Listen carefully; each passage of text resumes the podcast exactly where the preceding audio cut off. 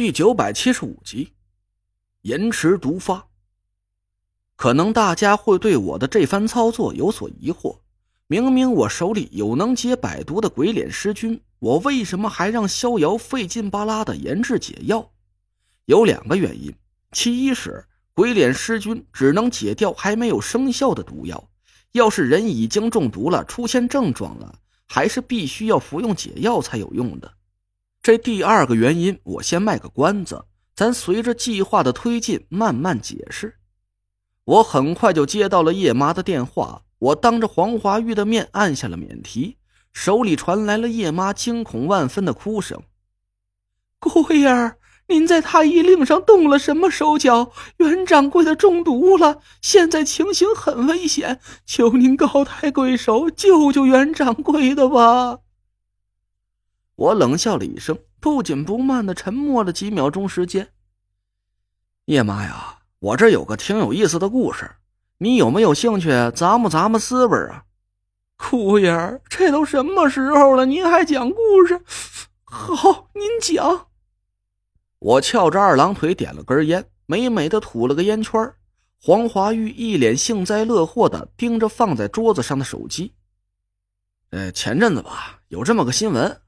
有一个老太太偷了邻居家的韭菜回家包饺子吃，结果没成想那不是韭菜，而是水仙，差点就把自己孙子给毒死了。结果吧，这老太太还不知悔改，把邻居给告上法庭了，要邻居赔偿她的损失。你说这老太太是不是忒不要脸了？哎呀，姑爷啊，我知道我错了，我不该偷您的太医令。叶妈呀，你在我家这些日子，是我亏待你了，还是果儿为难你了？叶妈赶紧否认：“没有，没有，姑爷和小姐对我都很好。我要是还不知足，就天打五雷轰碎了我。”哦，那就是我俩让你缺吃少喝了，连点零花钱都不给你？没没没有，小姐平时都把手机放在我这儿，从来不限制我花钱。还时不常的让我买点自己喜欢的衣服和吃食我出门说自己是唐家的保姆，别人都很羡慕我。我语气一冷：“那你还干这种吃里扒外的事儿，良心让狗给吃了吗？”叶妈一声就哭嚎了起来，真是情真意切，催人尿下呀！姑爷儿，我知道错了，我跟您说实话吧。我是袁掌柜的安插在您和小姐身边的人，我见您昨晚带块牌子回家还受了伤，就知道那块牌子肯定不是个寻常的东西。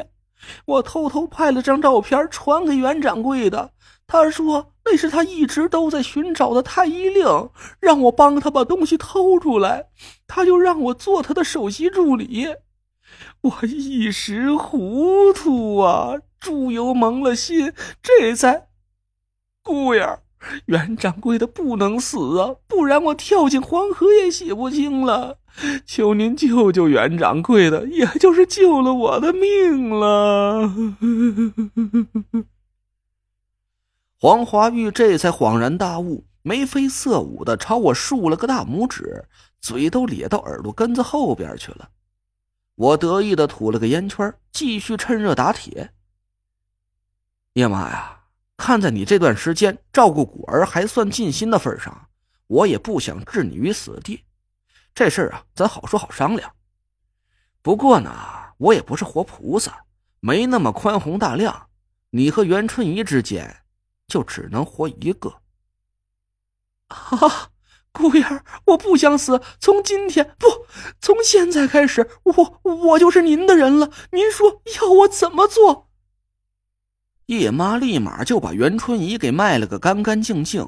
我和黄华玉对看了一眼，他笑得和个烂柿子似的。陈兄弟可真有你的！我满意的把烟头掐灭，抛出了蓄谋已久的计划。叶妈，能救你的人不是我，而是你自己。你要是不想死的话呢，就赶紧找个背锅的。你不是想做竹子号首席助理吗？眼下就有个绝好的机会，机会，姑爷，我脑子笨，不明白您的意思。我阴笑了一声，朝手机凑近了一点太医令是经过了宫柔儿的手送到袁春怡手上的吧？叶妈倒是很老实的一口就否定了：“啊，没有，是我直接送到袁掌柜的手上的，没经过任何人的手。”嗯，你再好好想想，真没有。呃，对呀，叶妈恍然大悟，激动的声音都劈叉了。没错。我昨天晚上偷了太医令，先送到了宫柔儿那里。他确认了真假以后，又交给了我，我这才送到袁掌柜的手上的。是那个小浪蹄子害死的袁掌柜的，和我没关系。是他在太医令上下的毒，是他。哎，叶妈顿了一下，一下子变了个声调：“姑爷儿，我手脚发软，站不住了。我，我这是怎么了？”姑爷救我！我不想死啊！时机已经完全成熟了，我笑着挑了挑眉毛。中毒的滋味不好受吧？行了，你得了教训也就够了。既然你是我的人，我也不能眼看着你中毒了不管你。你现在马上找个安全的地方躲起来，把地址发给我。记住了，不许回家。袁春怡现在肯定派人在到处抓你，别给我和果儿招事儿。啊，我知道了。哎呦，哎呦，头晕呐！手机里传来了一阵乒乒乓乓的响动，听起来像是叶妈不小心撞在了门框上。紧接着电话就挂断了。我偷眼观察着黄华玉的脸色，他哈哈大笑着仰倒在沙发里，一手指着我，笑的眼泪都出来了。陈兄弟啊！我算是服了你了，不费吹灰之力就把袁春怡的心腹给挖了过来。这一招，老哥哥是真没想到，厉害！